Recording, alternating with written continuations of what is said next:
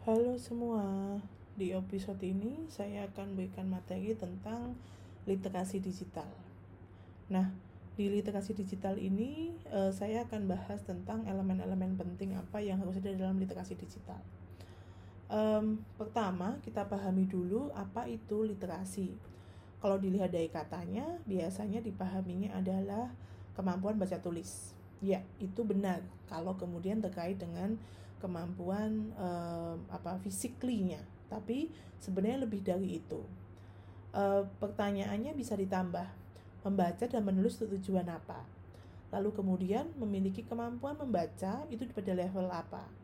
Kemampuan nulisnya itu pada level kejelasan apa? Karena banyak juga yang nulisnya nggak jelas gitu, alurnya seperti apa. Lalu kemudian punya kemampuan membaca dan menulis, tapi pada lingkungan dan situasi seperti apa. Lalu, apakah kemudian didukung sama referensi yang cukup kuat? Nah, itu yang kemudian harus e, sampai ke sana pembahasan tentang literasi. Berikutnya adalah tentang ruang lingkup. Literasi digital yang akan saya bahas ini sebenarnya e, arahnya itu e, ke konteks knowledge. Tapi sebenarnya ada juga yang ngomongin tool knowledge. Nah, e, kalau ngomongin tool knowledge itu lekat dengan sesuatu yang dekat dengan e, device. Contohnya ada yang bilang, aduh saya gaptek deh dan gak paham deh gitu. Nah, itu berarti lebih kepada tidak paham penggunaan hardware dan softwarenya. Tapi di sini saya akan bahas tentang knowledge, e, konteks knowledge. Jadi lebih kepada pemahaman mengenai konteks dari konten yang di yang ada dalam informasi yang dihasilkan oleh media digital saat ini. Nah. Um, karena kita tahu bahwa sebenarnya ketika dunia digital itu sebenarnya sangat jauh atau sangat beda dengan dunia analog zaman dulu, di mana pemahaman kita tentang yang dimaksud dengan skill, kompetensi, perilaku, uh, tingkah laku, dan lain sebagainya itu tentu saja beda. Nah, itu yang nanti akan kita bahas di pertemuan berikutnya tentang apa aja sih yang dibutuhkan gitu. Kita masuk dengan sesuatu yang sangat dekat. Um, apa ya? Karena pada akhirnya kenapa digital uh, apa ya? Digital literasi ini dekat karena semua itu banyak yang ambigu gitu ya. Contohnya adalah ketika um, ada satu hal yang punya banyak makna. Nah, itu yang kemudian kenapa kita surrounded by uh, ambiguity in everyday life. Jadi kita tuh di, dipenuhi dengan hal yang ambigu gitu. Karena pada akhirnya kata tidak harus tidak hanya menghasilkan um, apa ya? tidak hanya menghasilkan banyak makna, tapi juga konteksnya itu tergantung pada penggunaannya yang pada akhirnya bisa mengubah artinya seperti itu. Bahkan kata yang suaranya sama, artinya sama, itu jadi bisa dimaknai beda ketika konteksnya beda. Nah, ini yang kemudian dimaknai sebagai aspek konotatif dan uh, konotasi gitu. Jadi konotatif seperti biasa yang kemudian uh, artinya levelnya di level permukaan, lalu kemudian kalau konotatif aspeknya lebih dalam ke aspek-aspek simbolis gitu. Contohnya kalau kita ngomongin masalah kursi gitu. Wah, kursinya enak nih gitu. Berarti kursi yang kita duduki saat ini. Tapi kalau kita asumsinya, wah enak tuh duduk di kursi itu gitu. Nah, ternyata bisa jadi maknanya adalah kursi itu adalah jabatan. Nah, itulah kemudian kenapa e, hal-hal ambigu ini bayangkan kalau dideskripsikan atau diucapkan di dunia e, di dunia digital, di mana semua bahkan tulisan-tulisan itu tidak e, tidak tidak ada penjelasan konteksnya. Jadi konteksnya itu dibiarkan dipahami secara liar gitu. Nah, itu yang kemudian kenapa harus dilihat e, lebih jauh. Karena seperti hanya komunikasi manusia, literasi digital ini juga konsep yang sangat ambigu. Tapi di sini ambiguitas ini yang sesuatu yang perlu di di apa ya? di dibuka lah atau kemudian harus kita lihat. Karena kemudian ketika kita ngomongin tentang literasi digital, kita akan bahas tentang uh, tipe-tipe ambiguitas dikaitkan dengan tujuan-tujuan yang beda juga gitu ya. Jadi kalau kemudian kita tahu bahwa di dunia digital ini punya banyak makna, ya jangan dibiarkan saja. Kita harus me, uh, membuka satu persatu. Jadi kemudian pemahamannya bisa uh, apa bisa bisa hampir sama paling enggak gitu. Nah, ada delapan aspek delapan elemen penting dalam digital uh, literasi. Pertama adalah kultural. Kultural itu kebudayaan. Aspek ini kemudian sangat dekat dengan pemahaman konteks, dan ini merupakan hal yang paling penting. Kita lagi ngomongin konteks mana nih? Konteks Indonesia, konteks Jogja, konteks Papua, konteks Amerika, atau konteks mana? Jadi konteksnya harus harus harus bisa gitu, harus sama dulu. Karena kita tahu bahwa sebenarnya sejak ada perangkat digital saat ini, itu kan eh, dulu itu yang menggunakan media digital jarang, tapi semakin sekarang semakin banyak karena memang semakin murah e, dan semakin mudah digunakan. Kalau dulu agak ribet lah, tapi kalau sekarang menjadi lebih mudah. Nah, sehingga ketika semakin kesini orang yang menggunakan media digital itu semakin banyak, berarti sebenarnya ini lebih kepada e, bukan lagi problem device menjadi penghalang orang menggunakan e, digital, tapi kemudian lebih kepada faktor budaya dan sosial. Gitu. Literasi digital tidak cuma berkaitan dengan kemahiran teknis, bukan cuma orang itu bisa menggunakan handphone atau laptop, tapi kepada pemahaman tentang konteks masalah, norma, kebiasaan, e, masalahnya, tahu nggak konteks masalahnya apa, kebiasaan pikiran seputar teknologi yang kita gunakan untuk tujuan tertentu. Jadi problemnya lebih ke situ, konteks masalah, norma, e, konteks masalah, norma, dan kebiasaan berpikir. Nah, kebiasaan berpikir ini yang wow lah rasanya. Jadi kayaknya tiap orang ya beda-beda gitu. Nah, terkait dengan uh, elemen kultural ini uh, sebenarnya bisa ditransformatif dan sangat uh, empowering seperti itu. Karena kemudian uh, sama halnya kita membicarakan tentang digital digital world ini sama halnya kayak kita sedang belajar bahasa baru, di mana bahasa baru ini bisa memberikan para orang-orang ini, individu-individu ini cara apa ya, e, cara pandang atau lensa baru e, terhadap dunia yang beda juga gitu. Jadi kemudian pemahaman mengenai e, budaya digital dan konteksnya itu juga harapannya bisa memberikan kacamata yang beda tentang dunia saat ini, yang tentu saja bisa dikaitkan dengan navigasi di waktu-waktu yang uh, ke depan terkait dengan kebaruan, hal-hal yang kemudian uh, sudah biasa nanti akan bisa berdampak gitu.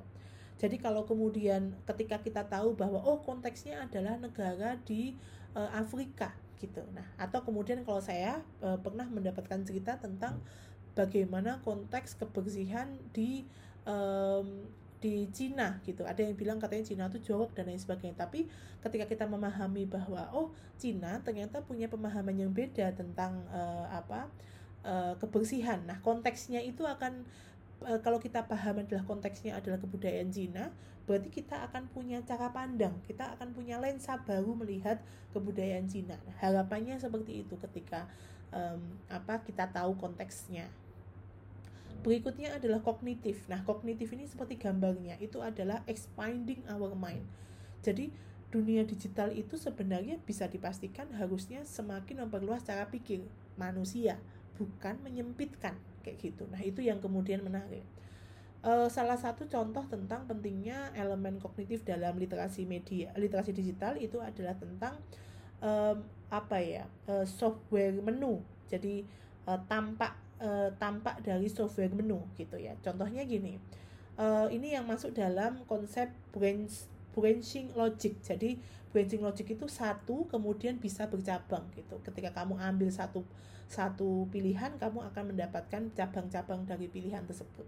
Nah, itu yang kemudian harus dipahami bahwa kalau saya ngeklik ini, ini akan larinya ke sana gitu. Nah, itu yang harusnya dipahami. Nah, tanpa kemudian pemahaman akan pengalaman ini, uh, ini akan bisa hal yang bahaya gitu. Nah, kalau dalam dunia digital biasanya larinya ke uh, apa ke algoritma dan lain sebagainya, di mana uh, algoritmanya itu nanti bisa bisa bisa ya me, kurang lebih terkait dengan profiling kita gitu. Nah, um, kognitif elemen, elemen kognitif ini dalam uh, literasi digital itu sangat terkait dengan e, kebiasaan orang berpikir. Jadi kalau satu larinya ke banyak. Nah, ini namanya branching logic seperti itu.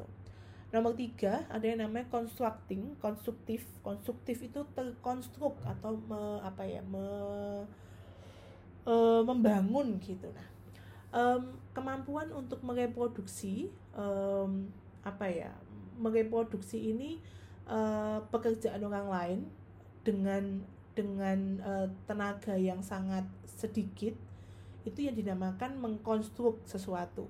Contohnya nih, teman-teman lihat artikel terus dikopas, itu namanya konstruktif. Jadi teman-teman tahu yang namanya kerjaan ini kemudian direproduksi ulang, itu namanya masuk dalam pekerjaan mengkonstruksi. Nah, terkait dengan elemen konstruktif ini, terkait dengan untuk mengetahui bagaimana dan untuk tujuan apa, kenapa kita melakukan itu, gitu. Itulah kemudian dalam konstruktif itu harus tahu ini gunanya apa, ini ini caranya bagaimana, ini Uh, apakah layak, apakah ini sesuai etika, apakah ini kemudian akan kita reuse atau kita gunakan ulang.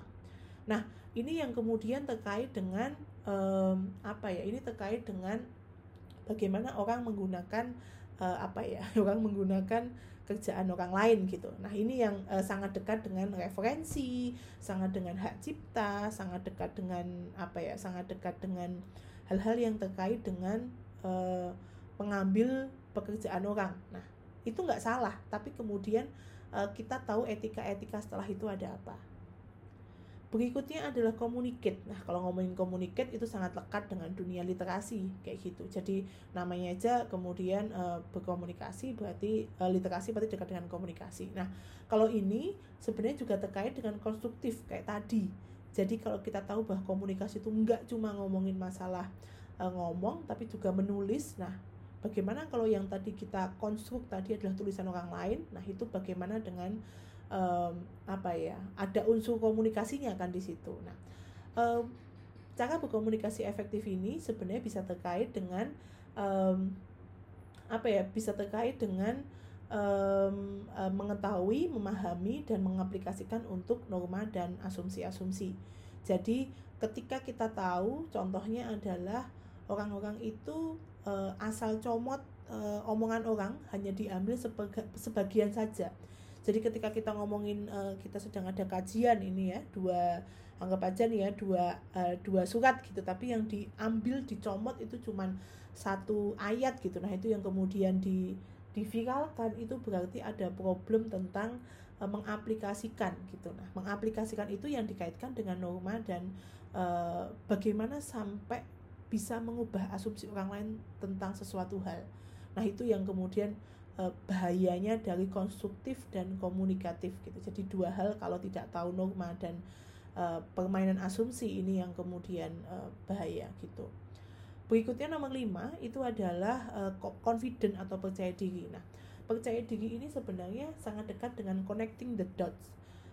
Connecting the dots itu artinya adalah menghubungkan satu dengan yang lain gitu. Contohnya adalah um, ketika kita tahu bahwa um, apa ya uh, kontrol Z itu artinya adalah um, apa ya me- mengembalikan gitu. Jadi uh, kita tahu kegunaan-kegunaan semua alat uh, semua perangkat di uh, di software itu. Atau kemudian sebenarnya bisa melihat bagaimana seseorang itu menggunakan media sosial untuk kebutuhan dia. Jadi kita bisa mengatakan bahwa confident itu tentang bagaimana orang bisa memaksimalkan yang ada di dunia digital gitu.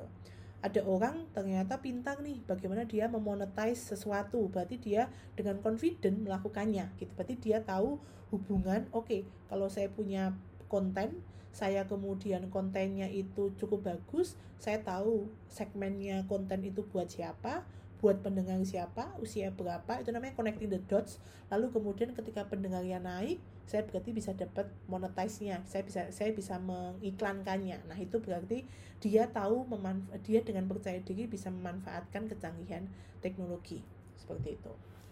Berikutnya adalah kreatif. Nah, kreatif ini Uh, saya melihatnya adalah sesuatu yang um, apa ya beragam gitu, karena pada dasarnya tidak ada hal yang baru di uh, di bawah sinar matahari ini, semua itu sama gitu. Nah, apalagi dalam dunia digital. Nah, ketika kita ngomongin tentang kreatif di elemen kreatif di dunia uh, literasi digital ini sebenarnya terkait lebih kepada value-nya.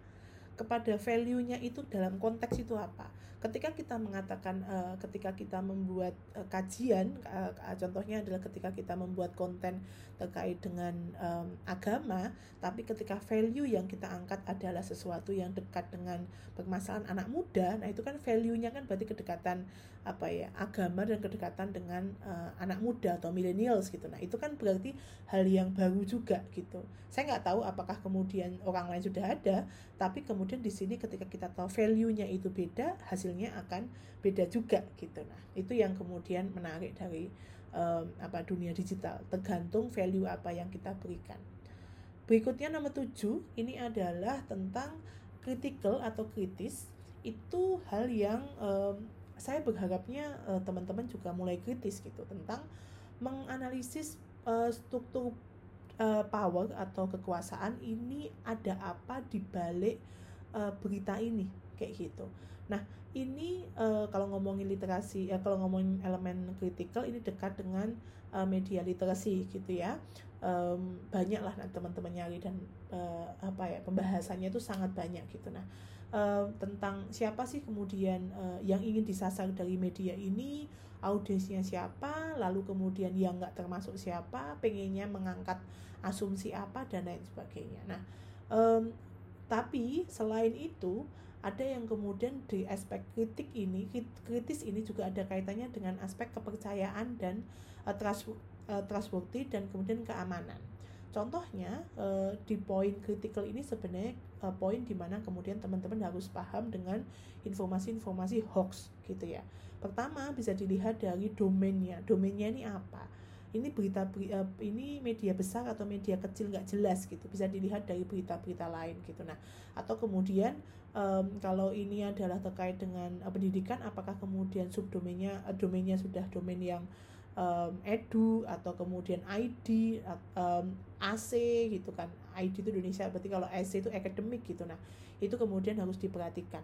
Atau kemudian kalau berita-berita yang lain itu harus tahu bahwa ini tuh sebenarnya uh, mau ngangkat isu apa sih dan lain sebagainya. Nah selain itu juga ada aspek ke- keamanan juga, karena kalau ngomongin media digital bahayanya adalah banyak yang kena uh, tipu atau dan lain sebagainya. Nah nomor delapan ini adalah civic atau sipil gitu. Nah bagaimana pada akhirnya praktek literasi ini membantu perkembangan masyarakat sipil. Uh, literasi digital ini melibatkan lebih dari sekedar elegan mengkonsumsi media besar dan pemerintah. Jadi harus tahu bahwa sebenarnya kita tidak sedang membahas media besar, tapi kita harus tahu media-media yang uh, ada di grassroots seperti itu.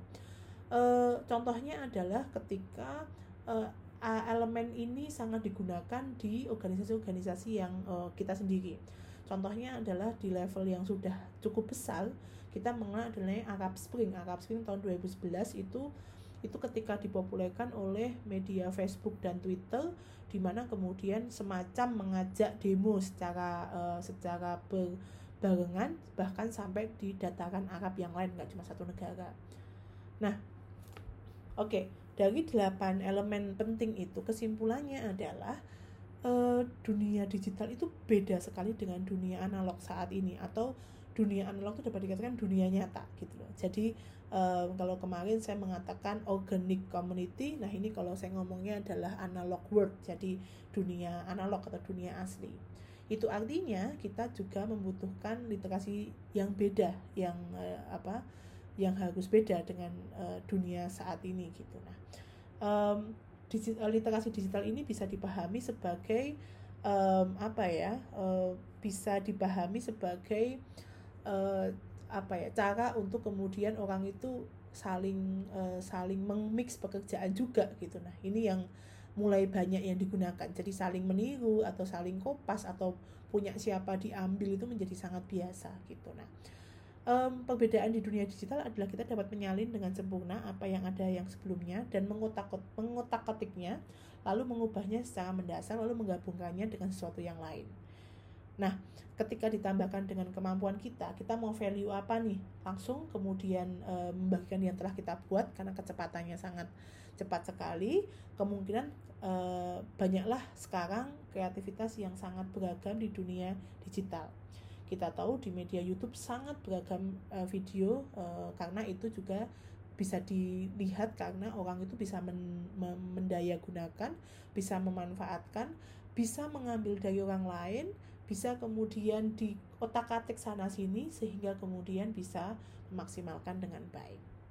Nah, Um, poin ini yang kemudian perlu saya highlight karena memang kalau bicara literasi digital biasanya orang memahaminya lebih kepada harus kritis dan lain sebagainya. Padahal literasi digital itu lebih dari itu. Kita harus tahu banyak termasuk kita bisa memanfaatkan dunia digital. Oke, see you.